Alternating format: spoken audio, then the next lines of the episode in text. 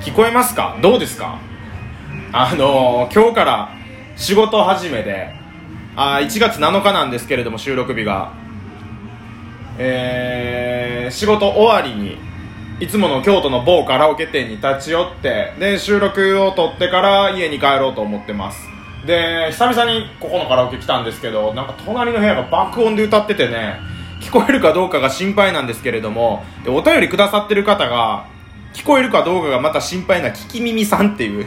早速聞き耳さんのお便り紹介したいと思います。これほんまなんかなっていうようななんかすごいお便りをいただいてます。えー、っとこちらです。朗報ということで三拍子の高倉さんが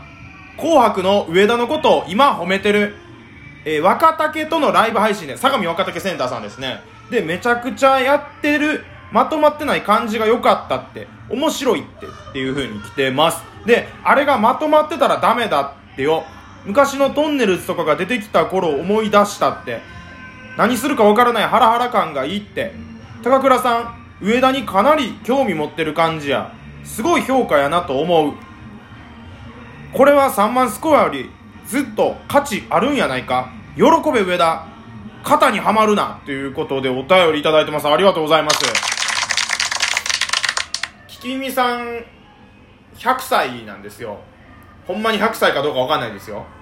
ただプロフィール欄に100歳って書いてあるんでだから今年101歳になるのかな。だからその人の聴力をどこまで信じていいかわからないんですけど今日のお昼ぐらいのライブ配信相模若竹センターのライブ配信に高倉さんが来てたってことなんですかね。でそこで僕の話をしたっていう。えー、っていう感じなんですけどちょっとまだ信じられないんですけどちょっとそこに関してね今日はお話ししていきたいと思います。でそれ以外にもお便りがちょっとたくさん溜まってて本当に申し訳ない。読めてない分があるんで今日はどんどん、あのー、まずは紅白絡みからあの読んでいこうと思います。で去年送ってくださってたお便りまだ読めてないのはこの次の配信でまた読もうと思いますんで、えー、どうかお便り送ってくださったリスナーさん最後まで聞いていただければと思います。参りましょう。ラジオ動画上田の夜中に笑ってほしいラジオ。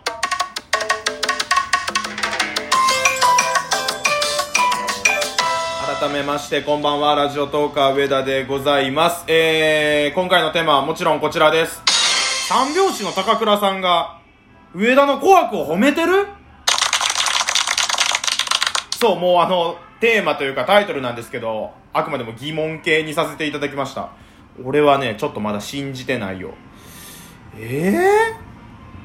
ー、相模若竹センターの、まあ、特に TK さんとは一度この番組にも来ていただいたりだとかあと二次フェス絡みもあってあのツイッターの DM でもちょっと絡ませていただいたりとかがあるんでで、まあ、流れとしては多分二次フェスの話をまずしてたんでしょうね。高倉さんも出てはったわけやし。でそっから「紅白」もラジオトークでやってたよねって話になってで高倉さんがたまたま「紅白」を耳にされててあ紅白トーク合戦をね。で上田が印象に残ってたっていう聞き耳さんの言ってる話がほんまやとしたらね。だとしたらそれはすごいことなんですけど僕はちょっとまだ信じてない。えっといやトンネルズのね昔のトンネルズなんて僕まあ生まれてないぐらいになっちゃうんですけどめちゃめちゃね過去のえー、っと映像とかテレビで見た時にはすっげえなかっこいいな面白いなって思っちゃったりしてるんでそれを思い出したって言ってもらえるのはめちゃめちゃ光栄なことなんですけれども、えー、高倉さん興味持ってくれてはるんやったらこの配信すぐにしてで、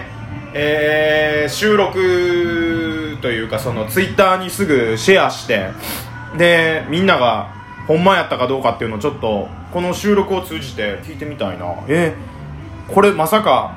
相模さんとかピエロさんも確か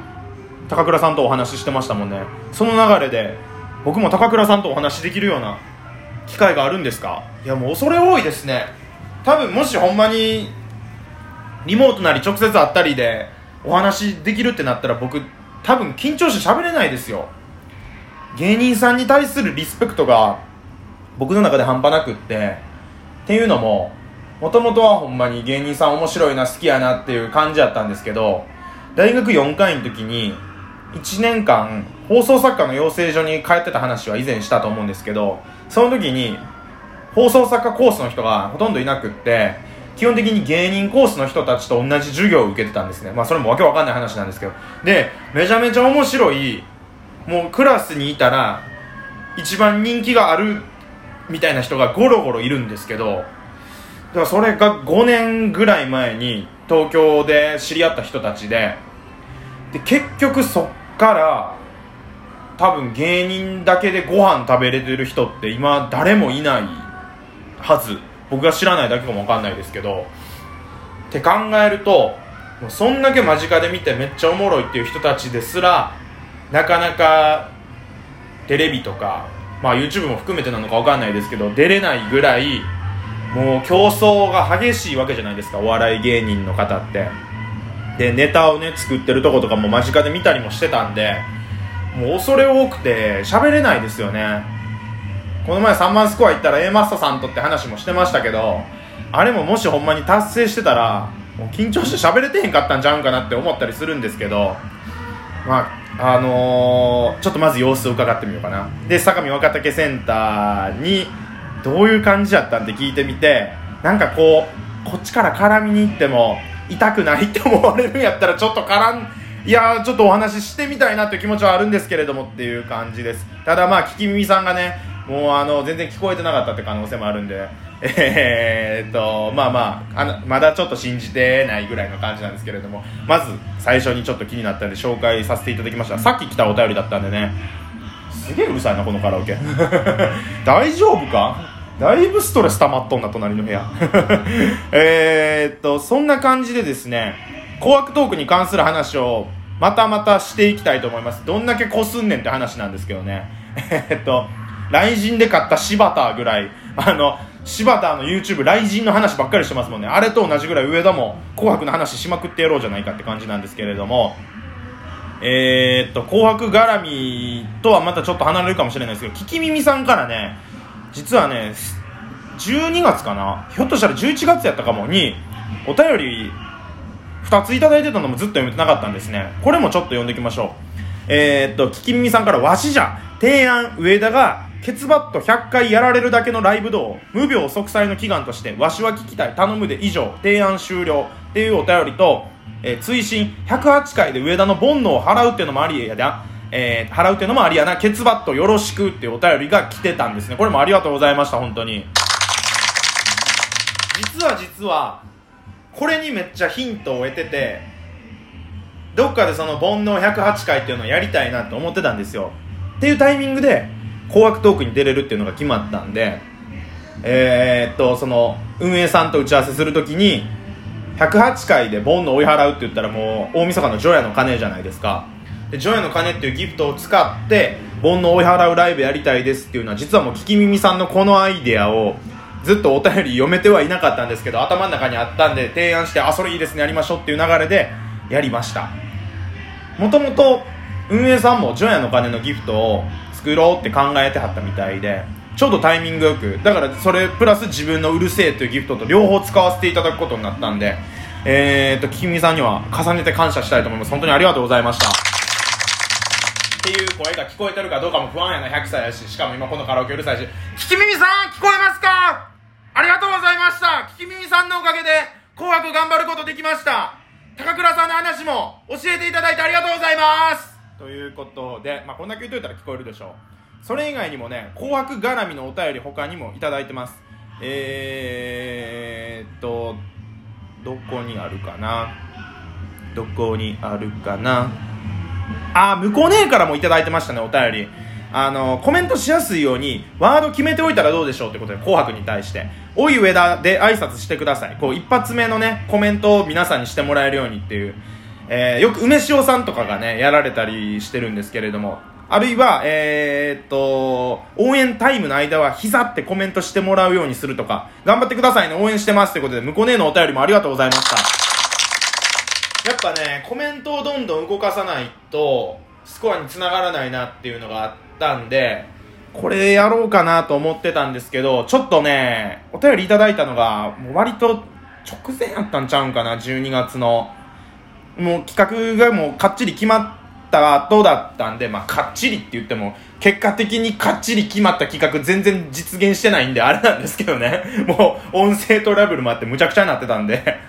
なんで、ちょっとね、あの、悔いが残る部分ではありますね。でも、こうやってお便りいただけたんで、またね、あの、今後のライブ配信の参考にさせていただきたいと思います。向こうね、ありがとうございましたということで、それ以外にもまだ、あの、お便りいただいてます。紅白に関して。DJ 特命さんから、えー、紅白残念でした。切り替えて元気な上田を見せてくれ。元気出せということで、元気の玉いただいてます。ありがとうございます。